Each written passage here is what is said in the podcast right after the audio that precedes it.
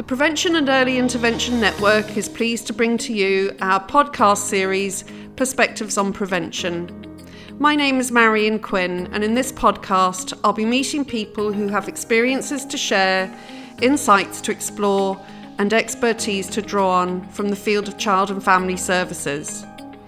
We hope these conversations inspire, challenge, and engage anyone interested in improving outcomes for children, families, and communities. This episode of Perspectives on Prevention focuses on working with vulnerable families and developing relationship based engagement. Christine Dowling from Extern shares her experiences of getting her foot in the door and developing sustainable supports.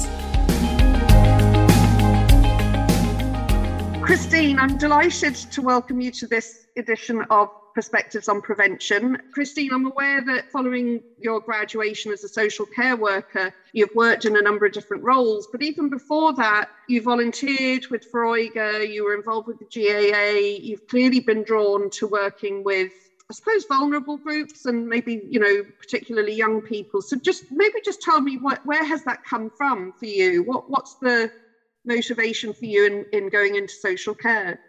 My motivation, I suppose, for coming into social care, it was all voluntary based. You know, like if someone, if for example, if I was to go in, into a program for myself, I'm going in for myself, and usually that's the case with um, a lot of the the people that I would have worked with. They're there for themselves because they needed the support it's not forced or you know that it's mandated or you know like some services like counseling services or community-based programs might be um, mandated through courts or or that kind of a thing. So yeah i i it has all stemmed through my childhood i think from from all the support i would have gotten um, from sport right into my education and that has led to where i am today and is that voluntary aspect um, important? Do you think it would be very different if your service users, clients came to you through a mandated process? Yes and no. I think if, um, like with the work I'm in at the minute, because the families I work with are identified through um, TUSLA and the come, that's the portal they'll come in through are us. At the end of the day, the service we provide is voluntary. So it's up to the families when we go in and introduce ourselves and tell them what the intensive home support service is. Uh, we give we give them complete autonomy over what they want to do, how we're going to work. We actually ask them because sometimes um, I, I've learned through experience that when you walk when you walk into or sorry when you're trying to provide a service to a family and they're being told well you need to do this this and this Marian to get this and whereas we go in with the approach, um, well, this is what we've been told that's going on.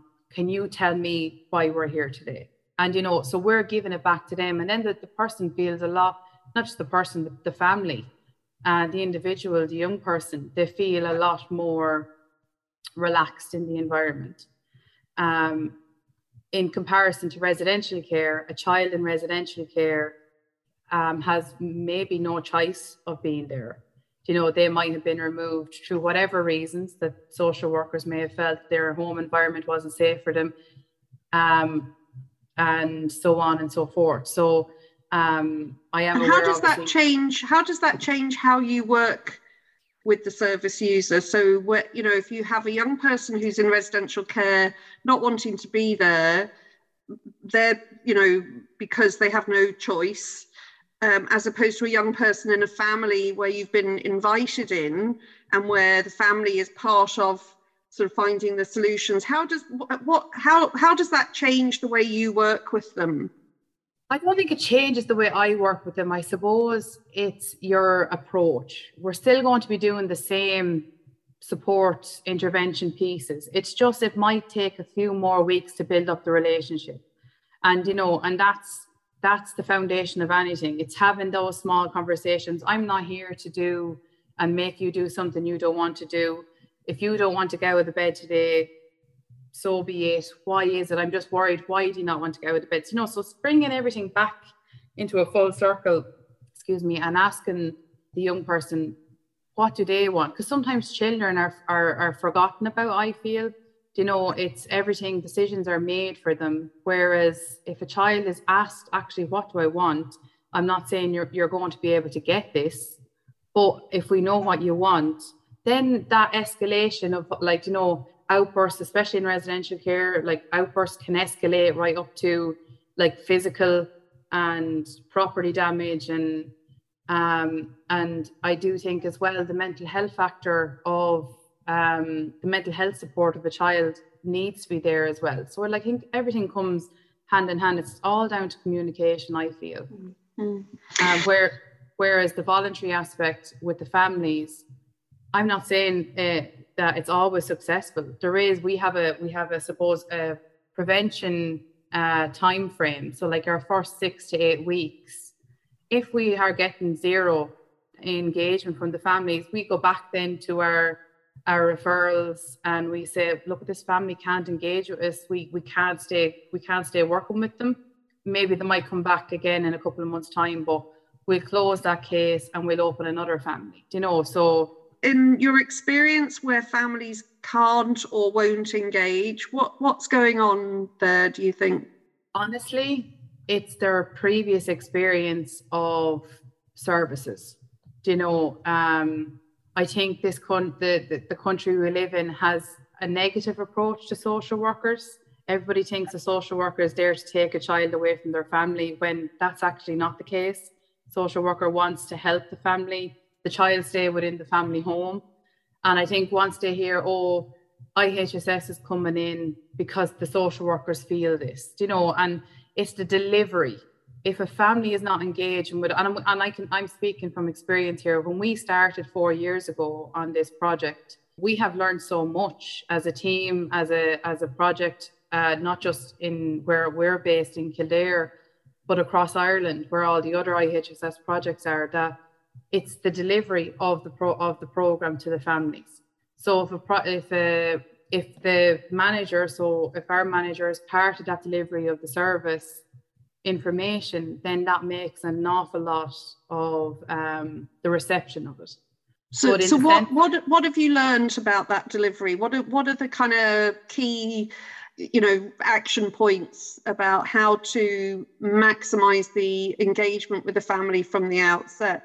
A key component of our delivery of service is to be actually in the family home. So if we do not, that's why I, I, said earlier on, in the first six to eight weeks, if we're not literally stepping foot inside that door, then we do not know the workings of that family. And that's not to say we're being nosy. It's to find out that, oh well, we can see that mom really gets frustrated if a if if a child is acting a certain way, or you know, this actually could have been done last night, the lunches could have been prepped, or you know, simple simplistic things that like you or I may see as as being very easy to do, and some families may struggle. At the end of the day, there could be mental health struggles there. There could be addiction struggles.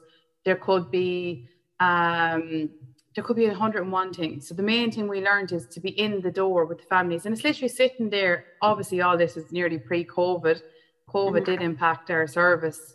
Um, but we adjusted and we adapted to, to COVID living. But it's literally sitting at the table, having a conversation. Um, and observing, presumably, really kind of doing a lot of observing. So, how do families generally react to somebody coming to their door to offer help? And secondly, what do the staff need in order to feel comfortable in that space because it's it's it could be awkward for the the staff as well so so how do you how do you support staff in in going into a home I suppose the first part of it was you asked about the parents or the family welcoming them in. I suppose it's down to I think our personalities as well. I think the morale amongst the team is is something um, but to go in non-judgmental, I think, or not not to be judgmental and to come from a caring point of view. And we it could take a couple of weeks for us to get our foot inside the door.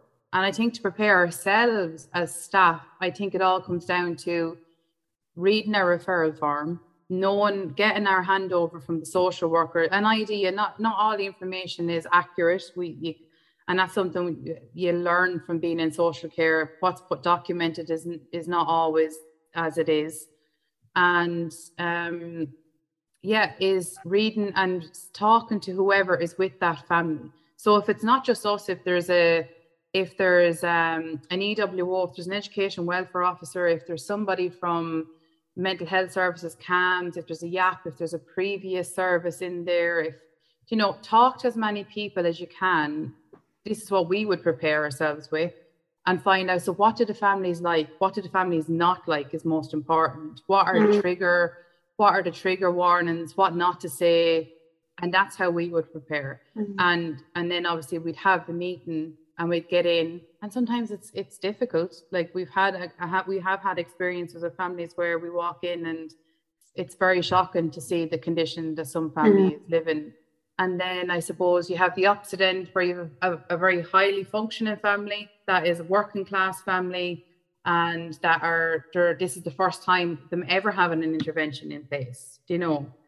I would like to say nearly 80% of the of the families and referrals we get are in are receiving care or support from services for a number of years. Christine, when we talk about making those changes, helping families to make positive changes and recognizing obviously every family is unique and, and many families will have a number of complex issues, are there kind of core things that people need? So you talked about some basic kind of organizational skills you know having lunch ready the night before and stuff. Are there are there some core things that nearly always come up or that tend to recur? Family routine is probably one of the most reoccurring themes with all of our families. And that was really a challenge of ours with, with covid. When covid impacted two years ago march two years ago like we definitely seen how a family was able to function to now having to function with doing homeschool and you know mm. balancing screen times like screen times is unbelievably such a challenge in a family down to like you know the parents if the, if a, if a parent or the parents or whoever the, the care or guardian is of the family we work we work with are working you know so there's all these elements we have to consider.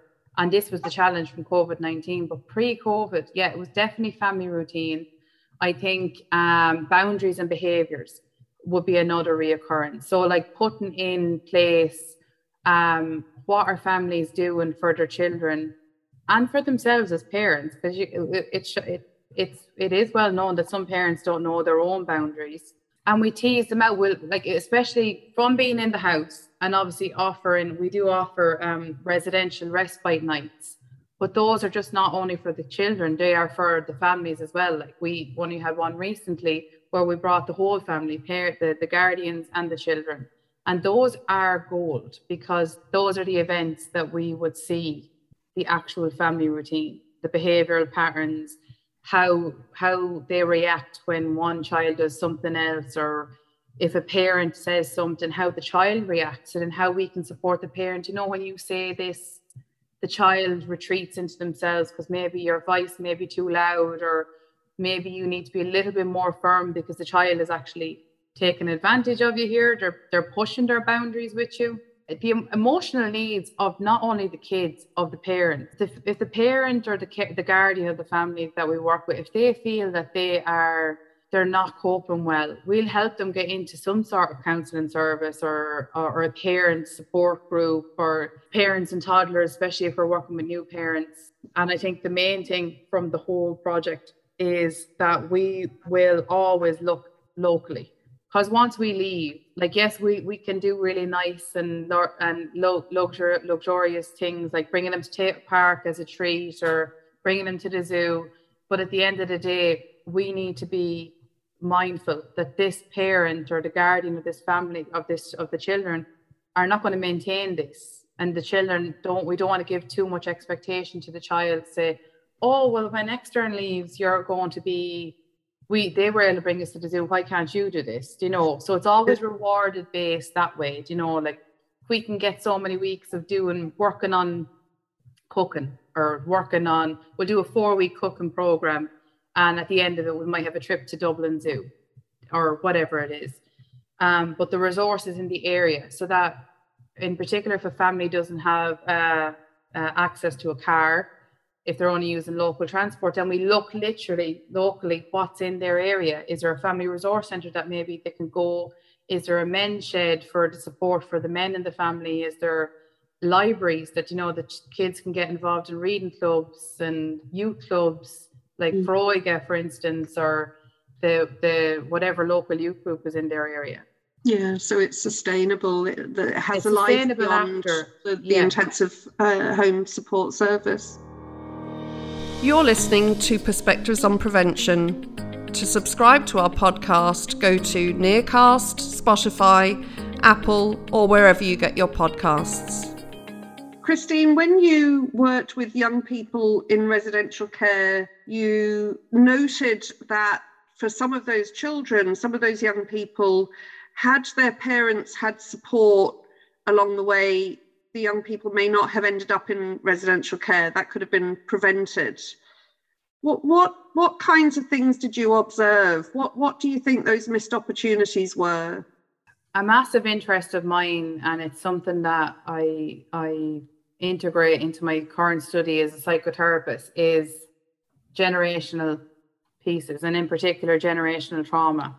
And I think if um, if a family have experienced trauma, be it drug use, um, prison sentences, um, a death or a very bad accident or what, what, whatever the case may be that caused trauma in that family's life. And if a family are not given the tools to cope, coping strategies, I think is the main thing. With the kids I worked with in care over the years, I noticed well for for one mate one was drugs was drug use and it was seen by their pa- parent of this of this family used drugs Therefore, the child ended up starting to use drugs and getting into criminal activity. So I think for if that family had got support services in earlier, you know, to maybe get the parents onto maybe a drug rehabilitation program, counselling, supporting the children and giving the, the children useful information that, you know, this is what drugs do to you and this is where they can lead you. I think information is is the is the key. I also have this wacky theory that um, when we're born, we are we are obviously with our parents, and then we're brought to the doctor or the the community nurse that comes out to the home and they see the child and they make sure to go in and they get their boosters and their vaccines and their checkups and and that kind of a thing. I believe that if there is no intervention from let's just say six to nine months old until that child enters school if the child doesn't go into a creche or preschool, there is services there that is going to identify if there is abuse of like or if there's a need not being met because they're going to see it in the child. Therefore, intervention services can be identified straight away.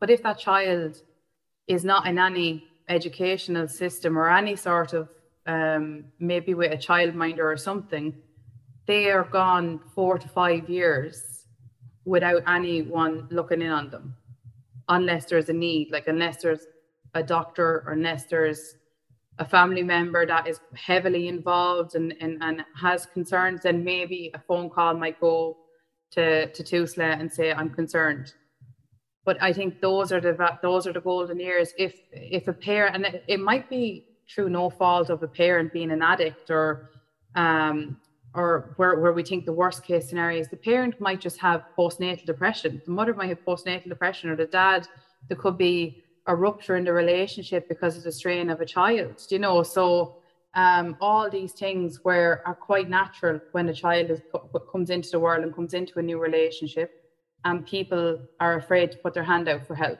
Mm-hmm. Whereas if somebody actually sees it and states it, oh, I see today that uh, you look very tired today and you did the last couple of days when you came in or last week when you came in for your for your meeting or appointment or whatever it is i i think that's where we could nearly break the generational cycle of things because you, you would see it and you see it time and time again with um, young people you'll start to see things are literally reoccurring again it can be very hard to say to a parent I think there might be something wrong here, can't it? I mean, I'm thinking even at a friendship level, never mind in a, well, maybe it's easier in a professional capacity, but it's, it could be very, it's a hard thing to say to a parent, I'm, I'm concerned about your child and even more difficult to say I'm concerned about your parenting. So how how do you get to the point of being able to do that? What does that take? If you're looking at both on a friendship level or on a professional level, like on a professional level, I agree with you. I think that it's easier to ask these questions because that's your job at the end of the day. But I would treat that questioning as if I was talking to a friend.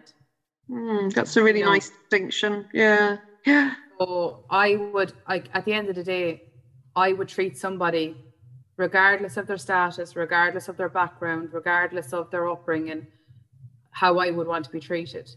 So I think you pick your timing, you pick your setting. Like you're not going to pick and ask somebody in front of a, a group full, a room full of their family members and saying, God, I think there's something wrong here. Do you know the little baby there is is looking quite sick? What are you not doing? Do you know? Mm. So that's yeah they're going to have their backup straight away see you pick you bring them out for a for a cup of coffee or walk and you say look at uh, and this is where our relationship building to bring this back to like the work i'm doing now and even the work in residential care it's all down to the relationship building if those individuals can trust you to talk about something and this is where all the disclosures come out and they know where to feel safe enough enough to talk, knowing that if they say something that identifies us having to report on further, they know they're actually safe to do so because we'll be there to support them. So by using utilizing the relationship, sometimes humor, do you know, mm-hmm. humor is an, yeah. is an amazing tool. And I don't mean like as in taking the rip out of somebody. I like just using it gently, like, you know, um, and just naming it. Sometimes just being completely transparent and saying, I'm, I'm working with you now a, a good two, three months. And I've just noticed in the last number of weeks, you started to decline. And this is now, I think, is impacting the baby or the children. Am I wrong? Tell me, what do you think? Do you feel you need support? It's it's all about being person centered and being transparent because at the end of the day, I will not report on to somebody like a social worker without me telling the families, unless I obviously feel that the individual at hand is at is a risk to the to the family if if reporting on. How do you manage extracting yourself from the families? What's that like, both for the families and and for you? Because presumably you get to know them very well and you must get you know very attached and and get to like people and they get to like you so what's that like? How does that get managed? I suppose uh, I agree with you there. Like we become nearly part of the family. You know, like we'd be we'd be organizing birthday parties for whoever. You know, so we're very much involved because like we're with this family three, four, five times a week, and we have a 24 hour um uh support uh phone call service. You know, so like we're 24 7 support for that family. Um how we extract ourselves well once we we would do uh, every four or every two months we do a review meeting and once we come to maybe month 10 if the family are still on the service at month 10 we would be looking at a closure piece and the closure piece then is making sure that the family are equipped like i mentioned earlier on about the resources in the area are you able to do that we then we slowly withdraw our service so if we're in that with that family four or five days a week if it's not just me, it could be my colleague because it's a team approach. We'll pull that down to three days a week. Then in the last four weeks of the service, we might be in there the last two two week, two days a week, and then maybe one day a week until okay, and then we'll do a nice closure piece. Like we will we'll go for we'll either get go somewhere for a nice dinner or we'll bring them on a nice outing or we'll do a respite night for all of them and do like nice things, nice activities. I will admit some families I I I struggled to see closing because I had great time for them, and in others I knew we weren't the right service. There was there was better services and maybe more even more intense as intense as we are as a service. I think there's there's more supports there that that could do that family uh, a, a justice. you know. Okay. okay. They needed something else. Yeah. They needed something else. Yeah. Okay. Well, Christine, it's been lovely talking to you. Thank you so much for sharing all your wisdom about your work with families, and um, I wish you well in your studies.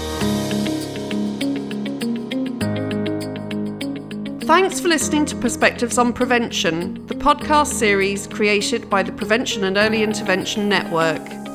We hope these conversations inspire, affirm, and excite you. To find out more, check out our website at www.pein.ie. To listen to all episodes of Perspectives on Prevention, be sure to subscribe to our podcast at Nearcast, Spotify, Apple, or wherever you get your podcasts.